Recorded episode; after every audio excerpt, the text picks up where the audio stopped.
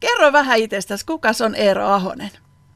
No niin, minä olen tämmöinen 70-vuotias eläkkeellinen 2014 jäänyt vanhanpuoleinen mies, yhden vaimon mies ja kaksi lasten lasta ja elän Tuusulan Jokelassa ja asustelen täällä. Koulutukseltani olen kunnallinen nuorisosihteeri. Uskoon tulin vuonna 1977. Se oli pitkäaikainen prosessi. Minut oikeastaan temmattiin pystymetsästä. Jumala antoi mulle pitkän herätysajan ja lukemalla raamattua ja tutkimalla sitä, niin minä tulin synnin tuntoon ja kaipasin pelastusta. Ja, ja siinä tuskassa meni sitten Seinäjoelle kirkkoon ja sain tulla uskoon. Elämäni muuttui ihan kokonaan niin voimakkaasti, että uskontulon jälkeen piti ruokatunnillakin illat ja aamut myös lukea raamattua työn ohessa ja polvistuva päivittäin työpaikalla vessaan tunnustamaan Jeesukselle syntejä ja mennyttä elämää ja tekemään parannusta. Tuossa vaiheessa läheisten uskovien tuki ollessani kurikasta oli suuri apu. He hoitivat ja pitivät huolta ja kantoivat minua.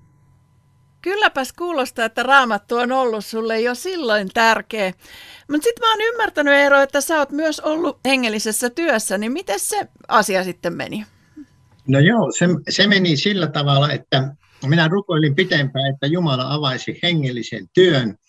Ja sitten mä löysin vaimon Israelin matkalta, rukoilin vaimoa ja vaimo oli Eurean opist- kristillisellä opistolla töissä, niin minä siirryin sitten naimisiin mentyvän vaimoni työpaikalle ja siellä sain pitää hartauksia opistolla ja seurakunnassa, vetää raamattupiiriä ja opistolla.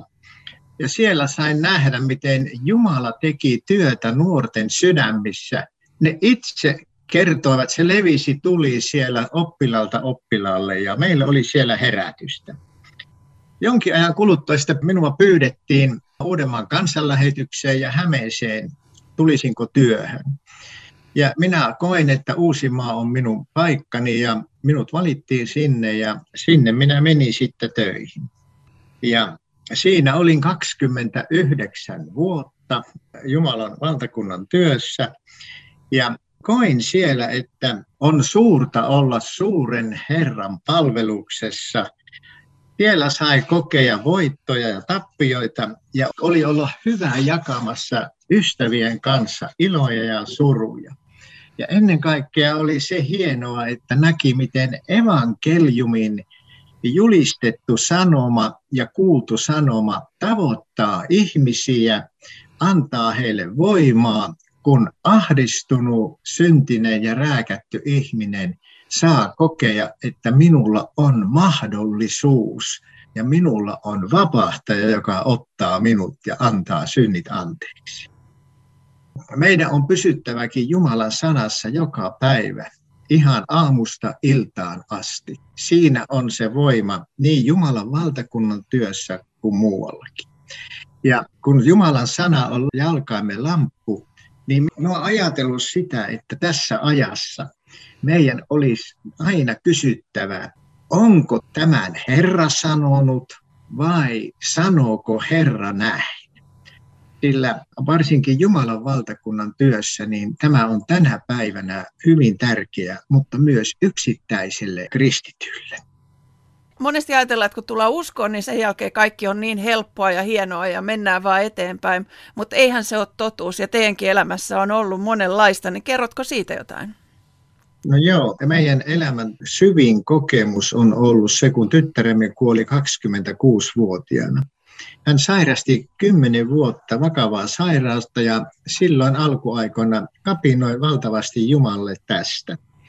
Muistan, kun tyttöni sairastui, menin mökille ja istuin ja itkin ja rukoilin verannalla. Peippo lauloi ja lohdutti viereisessä koivussa minua.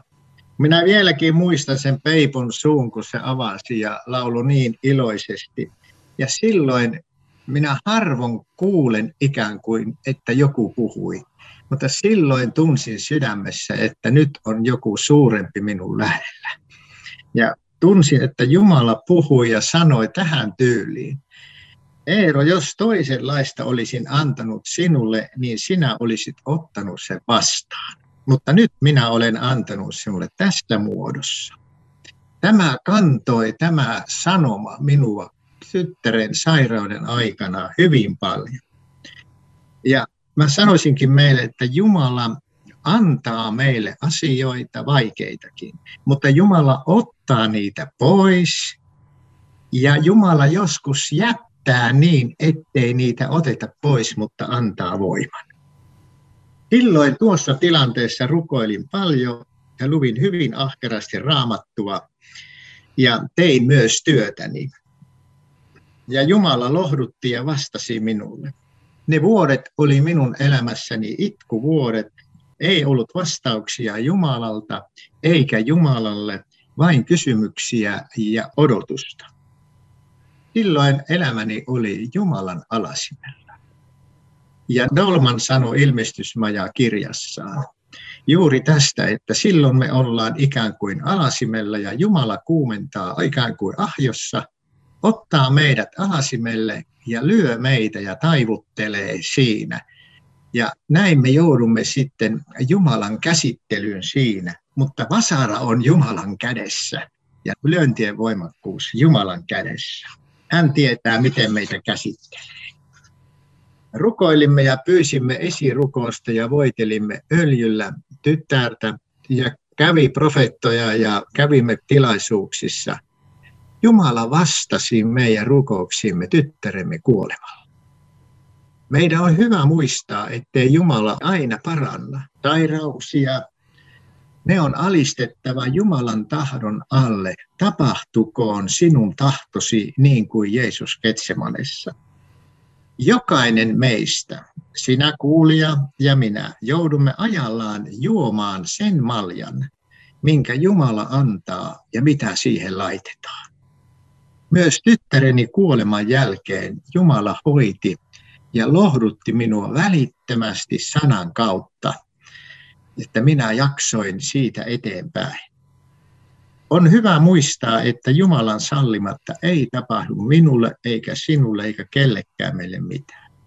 Otamme hyvää, emmekö ottaisi pahaa. Jos eilen oli paha päivä, niin josta tänään Jumala antaa sitten hyvän päivän. Hänellä on meille suunnitelma meidän elämällemme, sinun ja minun, jonka hän tahtoo viedä joko ahjon kautta tai kirkastuvuorien kautta. Näin luulen, että molempien. Siinä sinä taisteleva ystävä olet Jumalan huolenpidon kohteena. Sinun varjelijasi ei torku eikä nuku. Hänellä on elämässämme pitkä syli ja pitkä sauva, jolla hän onkii ja pyytää siihen syliin. Siihen me saadaan jäädä. Omassa ahjossa tuli raamattu entistä tärkeämmäksi.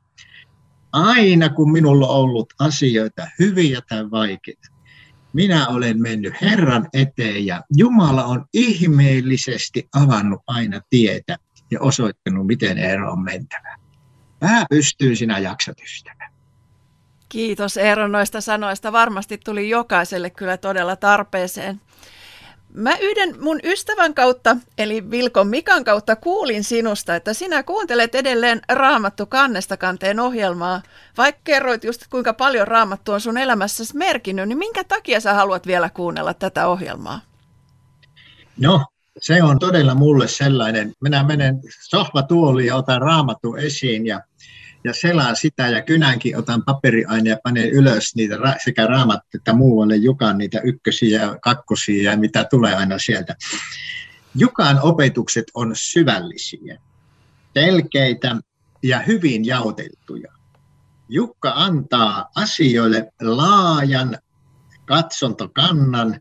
Sanoma ruokkii uskon elämää. Minä olen nauttinut siitä ja tietää, kun ohjelmaa tulee, että nyt saa kuulla raitista ja jopa ajankohtaista asiaa ihmiselle ja hänen vaellukseen.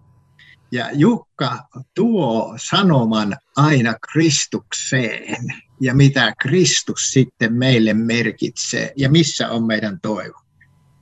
On hyvä mennä tämmöisen elävän julistetun ja puhutun sanan myötä sitten illalla nukkumaan. Ja haluankin toivottaa Jukalle ja Elinalle, hyvälle vetäjälle myös, niin kiitosta ja siunasta oikein paljon. Ja suosittelen ihmisiä, että kuuntelisitte tätä ja sanoisitte muillekin, että kello 21 tulee ja aamulla kello 6, niin nämä Jukan raamattu kannesta kanteen ohjelmat kuunnelkaa niitä, niin niistä saa oppia kasvua.